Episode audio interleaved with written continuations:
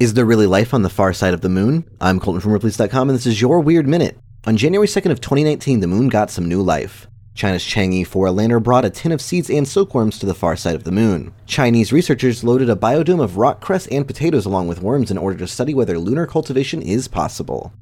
These are the first organisms to visit the moon since the Apollo 17 mission in 1972. Astronauts have been trying to grow edible plants in microgravity aboard the International Space Station for years, and only got their first flower to bloom in 2016. Just 13 days after the Chinese lunar lander hit the ground, cotton seeds had already sprouted from the soil, greeting the barren, rocky surface with the first bit of green ever grown on the moon. For more strange stories, head to Ripley's.com, rate the Weird Minute if you haven't already, and tune in tomorrow for another Minute of Odd.